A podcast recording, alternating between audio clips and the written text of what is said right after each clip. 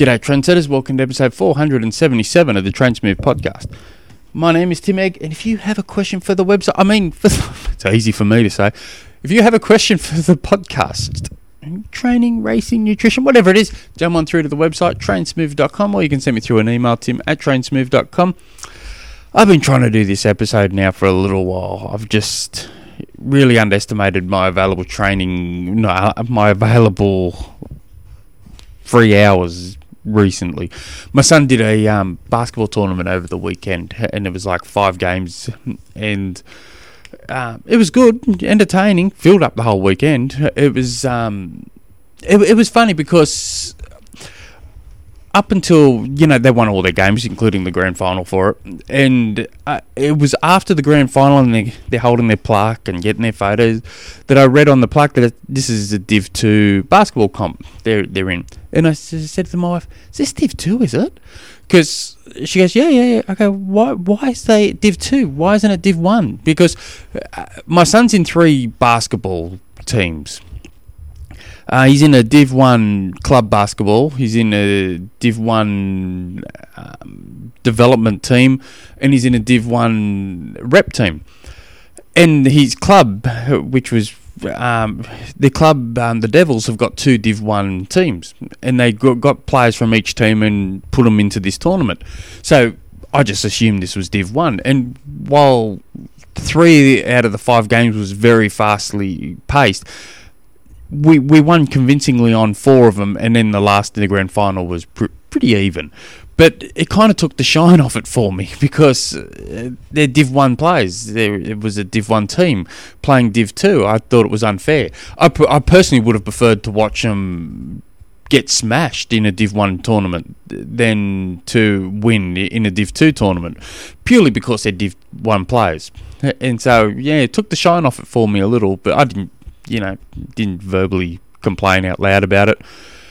But but the most entertaining thing was watching the coach. My son's um, club coach took the tournament as well, and um, she's a very very competitive um, person, and such a sweetheart when everything's going well. Just you, you everything's going along, ticking along nicely. She, you know, beautiful person soon as things aren't going well and people are making stupid mistakes, she blows up like a second-hand lawnmower. She carries on. She starts throwing throwing a board down and yelling and screaming and oh, it's the most entertaining things. And putting some some of the kids, she'll start yelling at and carrying on like a you know carrying on like a pork chop at them. And some of them felt like they were, were under more pressure than Clive Palmer's belt buckle. It was it was quite quite entertaining.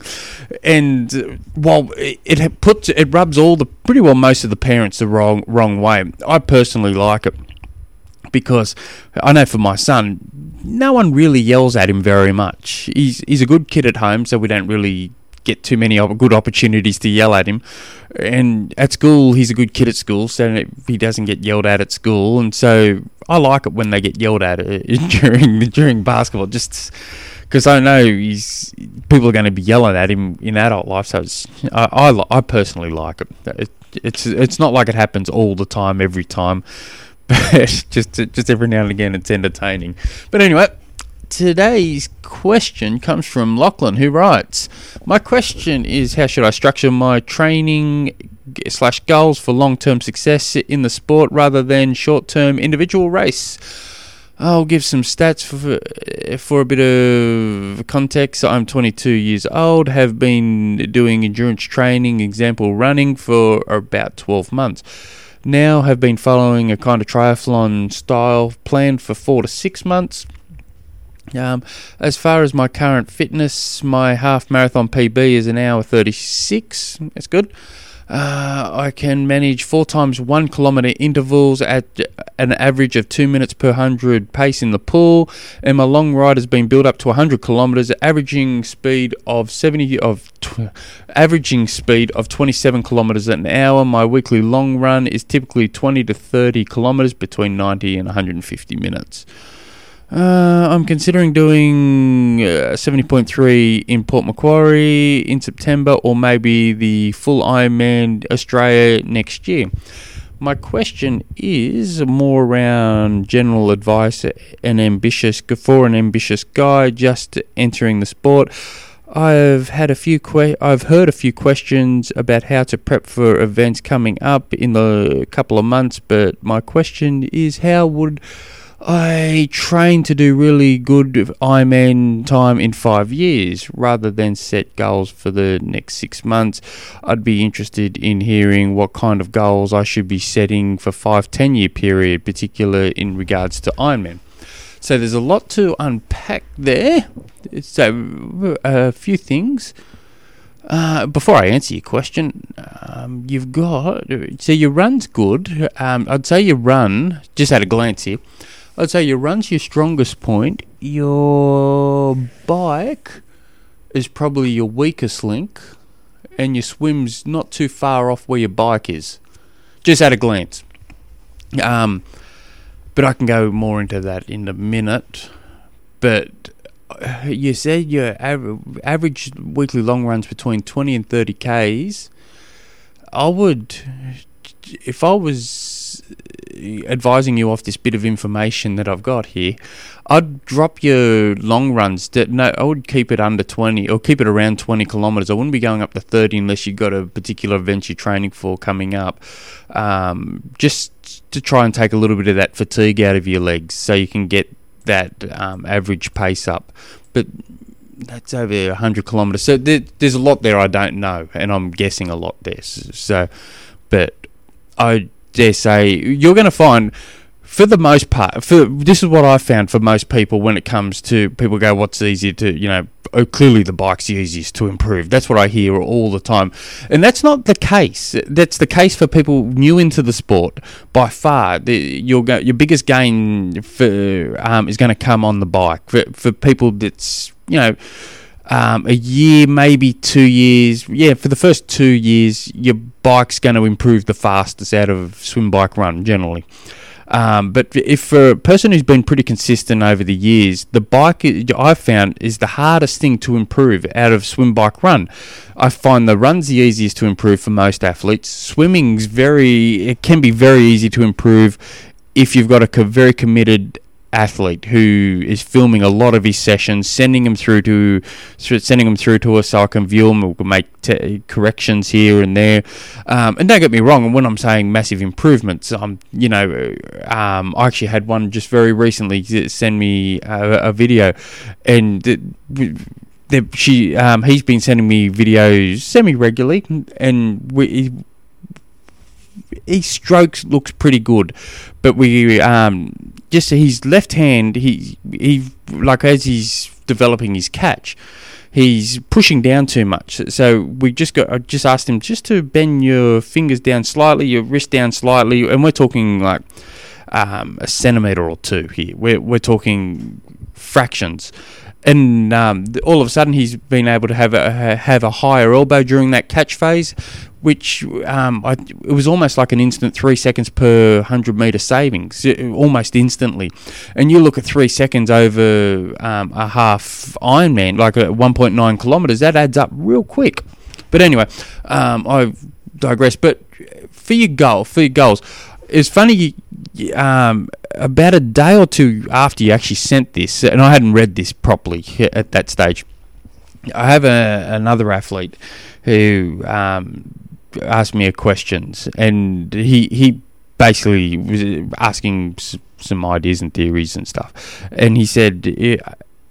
Um, take away, you know, if budget wasn't, money wasn't an issue, how how would you structure my um, season? And I said, oh well, that that's easy because I that, I didn't need to go into much details with this because the emails before I put a little bit of info, but uh, I said this is easy for the next five years. For the next three to four years thereabouts, I'd be giving you two Ironman a year, roughly around five six months there uh, thereabouts apart. I'd be putting in uh, seventy point three in the lead up to each Ironman and then once you do three three years of that, four years of that, that, that we'll, we'll know when we get there. I'd cut, would stop doing Ironman, would go down to Olympic distance racing. Um, really focus on that getting faster with that. Um, and probably do a 70.3 in that year. After that year, it's we'll start doing a Kona push from there. Now, if you get to Kona before that, you know those plans go out the window. But this particular athlete has very ambitious goals. So he's got um, he doesn't want to just get the Kona. He's not satisfied with that. He actually wants to win his age group at Kona, and he's but he's realistic too. He's got a ten year plan to do this, and um, so.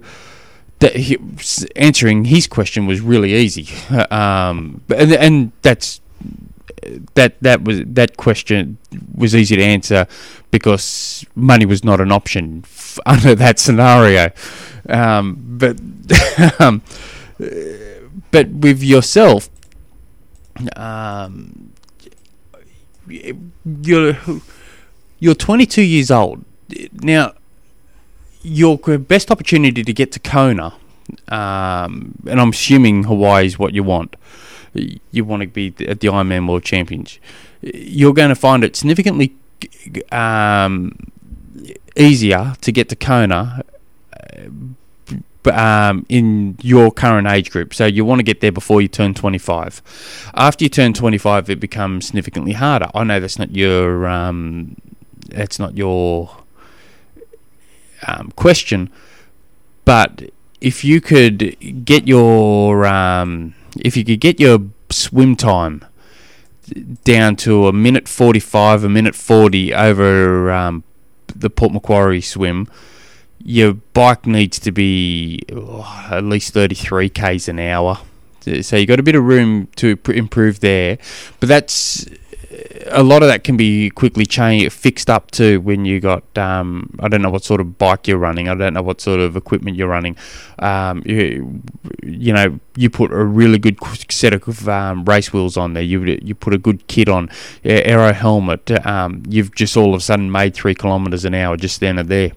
But if you can up, uh, if you can, you know, average 33 k's an hour thereabouts, and you can just get off the bike and hold um, 5, 10, 5, between 5 minute K pace and 520, maybe 530. It depends. You'll have to do a bit of research in your in that age group. I haven't can't say I've ever looked at it. You've got yourself um, a, probably get yourself a Kona slot with with something like that. Now that's very doable. Going off from what I've just seen here. Um, see you're an hour 36 for your half marathon you can probably do that you probably just get off build the bike up so you can get off the bike as fresh as possible and hold five minute k pace into a 330 marathon and um, that would just about get you that slot but anyway, that's not. I, I digress. I, I, sometimes get a bit excited when I see stuff. Um, so you you've got to. I, I've I don't know how many episodes you've listened to, but I've, I've mentioned that you've got to reverse engineer your goals. So, so you've got to look at in five years' time. Um, what do you want? What do you What are you trying to achieve in five years? You just want a fast time? Well, then you can just pick a fast course and, and work your way back from there. Or do you want a podium at Kona? Or do you want to qualify at Kona? Or do you want to um, you know, whatever that goal is, and you say, yeah, let let's say you want to qualify for Kona in five years' time, and or you want to make top ten in your age group in five years' time, whatever it is, you, you go, uh, jump on jump on um, the Ironman website, look at the results, and see what everyone's averaging.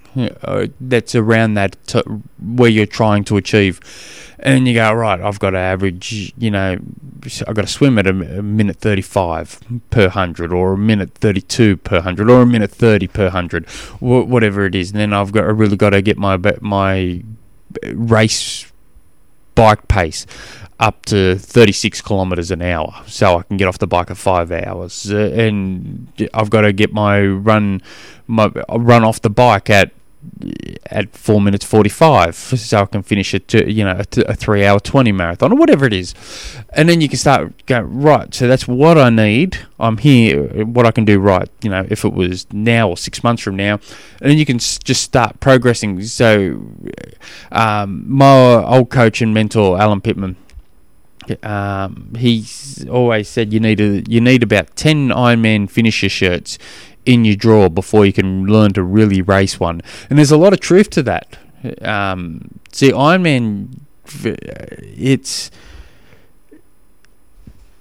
it's a long day when you're just new at it, but when, once you get a few in, it's long enough where you can still push yourself right to the limit and go hard all day. As long as you got your nutrition right, you got your training done right, you've recovered right, you're turning up uh, as fit as possible, you can race uh, an Ironman, and it's baffling when you think about it.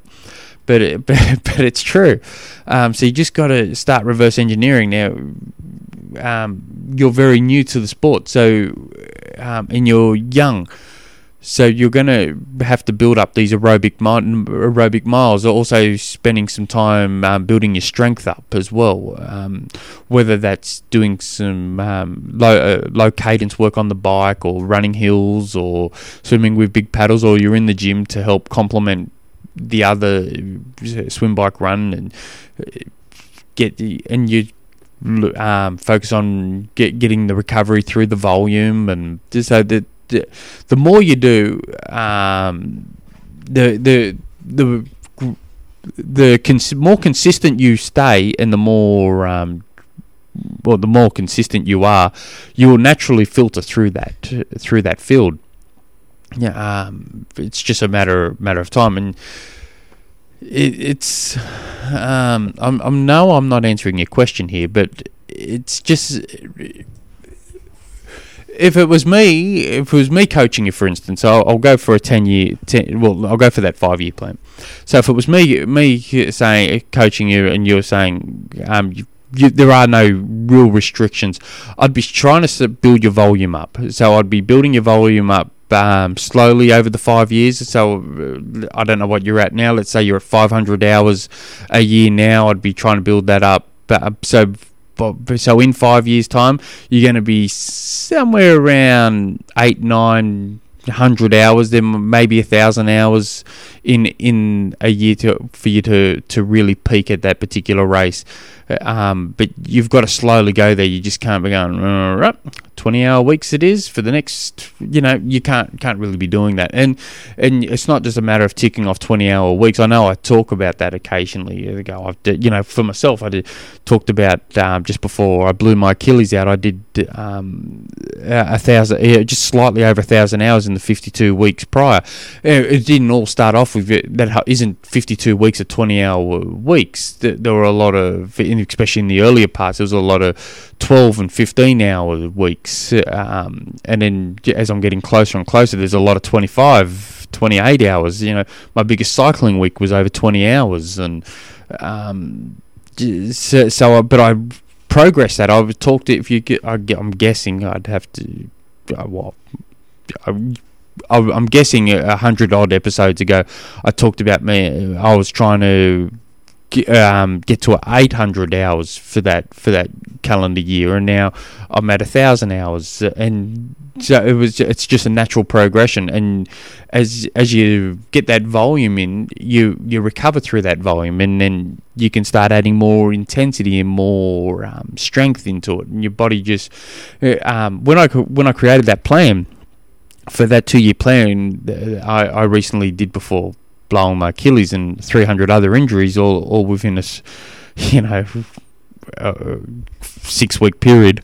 Um, uh, you looked at my body then and you looked at my body now, it, it's fully transformed because I had that more longer term approach. Um, but I'd also uh, been consistent since 2010, um, semi consistent.